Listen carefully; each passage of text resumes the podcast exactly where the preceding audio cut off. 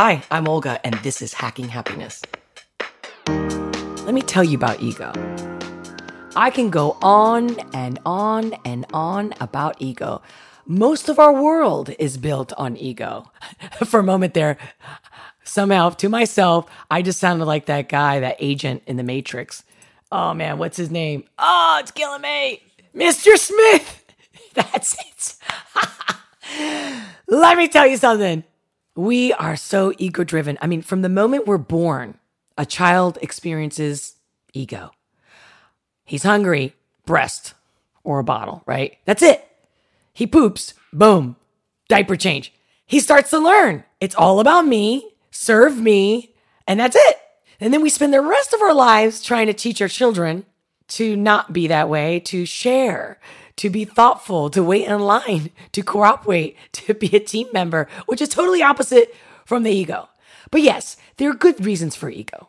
The ego is that thing that makes you protect yourself when a lion is chasing after you and you get this little anxiety attack and you run, right? The, the fight or flight. The ego is there for self perseverance. The problem is, we also live in a world where everything is flat out laid out to serve your ego to pull on the strings of your ego through your fears, to your need to think you need things. So you consume more and you buy more. These are all ego strains, as I would say it, you know, little strings from the ego. And you think it's you, but it's really your ego. It's just your your natural human makeup that you have to protect yourself and it's all about me and it's all about self-perseverance, but then we get into these fear-based relationships, fear-based relationships with our jobs, fear based relationships with our love affairs, whatever it is. Any relationship we have, whether it's romantic or friendship wise, jealousies come into play. Now, when you starve an ego, that's when you've learned what the ego is and you've replaced your natural tendency to be ruled by ego by your real purpose, and that is to be ruled by love. Because before the ego is energy, and the ego is part of the mind and the makeup and the brain and how it works and that aspect and that tangible, physical, mental aspect. So your brain's the software. But your energy, where's that? Some people might call it a soul. Maybe you call it a source. Call it whatever you want, but it's in us. Instinct, it's a feeling. It's not in our nerve endings, it's a feeling. Feelings are energy. So I'm going to tell you that the single best favor you can do for yourself the best thing you could possibly ever do for yourself, if you do nothing else, is get in check with your ego. Find out who your ego is and then see who you really are. Because I'll tell you why you want to do this. Until you are not able to control your ego or to even identify it, you will constantly be in and out of relationships. You will ruin relationships. You will have jealousy in relationships. You will fight in relationships.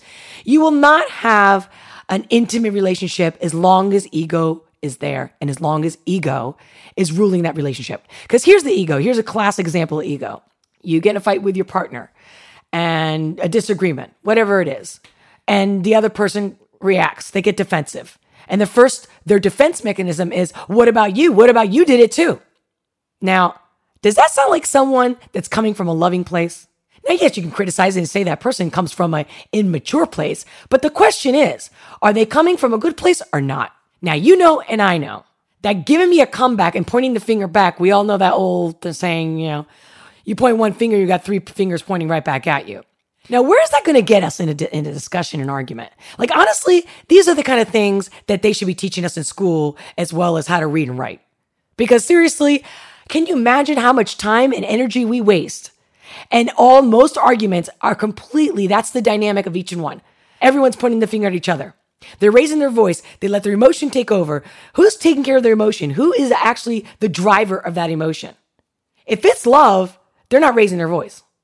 But they tell us that, right? Oh, you know, you're just getting all emotional. You're getting all riled up. You know what? That's your ego. I'm here to set the record straight. When you're in control of your ego, you're in control of your emotions. And when you're not in control of your ego, your ego controls your emotion. It triggers it. It dominates it. It creates it.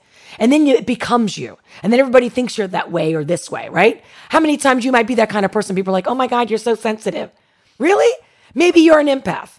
But again, even if you are more sensitive than other people that you might associate yourself with. And everyone always points out how sensitive you are. Again, is it your ego? Do you have a sensitive ego? And why? Ask yourself the questions. Why am I getting upset? Is it worth it? Number one, as soon as you identify the ego, you will catch it every single time. You will catch yourself like as if you were having an outer body experience. You'll think to yourself, did I just say that? That's how things will change. All of a sudden, instead of things just coming out of your mouth, or the opposite, where you can be the type that's an introvert in the sense where you bite your tongue. But your ego's still taking that information. Your ego's still telling you, you know what? Just bite your tongue, man. Just go ahead and bite your tongue. This isn't worth it. But you're still hurt and you keep it logged inside. So neither is good. To react on your ego and to try to suppress it is not going to do anything. The only thing that will change your life and that will ensure your happiness is the day that you have a real good conversation, many conversations, in fact, with your ego. And every time that you react to something, every time you get upset, every time you feel like a victim, I want you to check your ego first. Check in with ego and then ask yourself, is this who I really am? Is this really worth it? Is this really worth it? Should I be crying over this? See what I mean? And again, if you just take that little, you know, teaspoon of sugar, you know, never hurt anyone. Well, I say a teaspoon of love. And as corny as that sounds, just think about it right now. Think of the feeling of love. If you've ever felt it in your entire life, as a child, as, as a teenager in love, as a mother, as a parent, as a moment in time, go back right now, close your eyes, take a deep breath, and I want you to not just only remember the last time you felt love, I want you to feel it. And then after you've gotten to that moment, and take it like really enjoy it because seriously, I do it like throughout the day, every day. That is one of my secret recipes of happiness for sure. And then once you've felt that, once you've been there, once you visited that moment, you can do it all the time.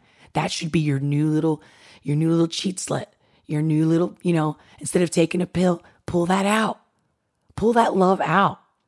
Do it as often as you need it, like people popping tic tacs, you know what I mean? you know, because they they go away so quickly. But do that. Keep it there. Keep it steady. Love that feeling. Don't worry about what people think. Love is everything. Get in touch with it.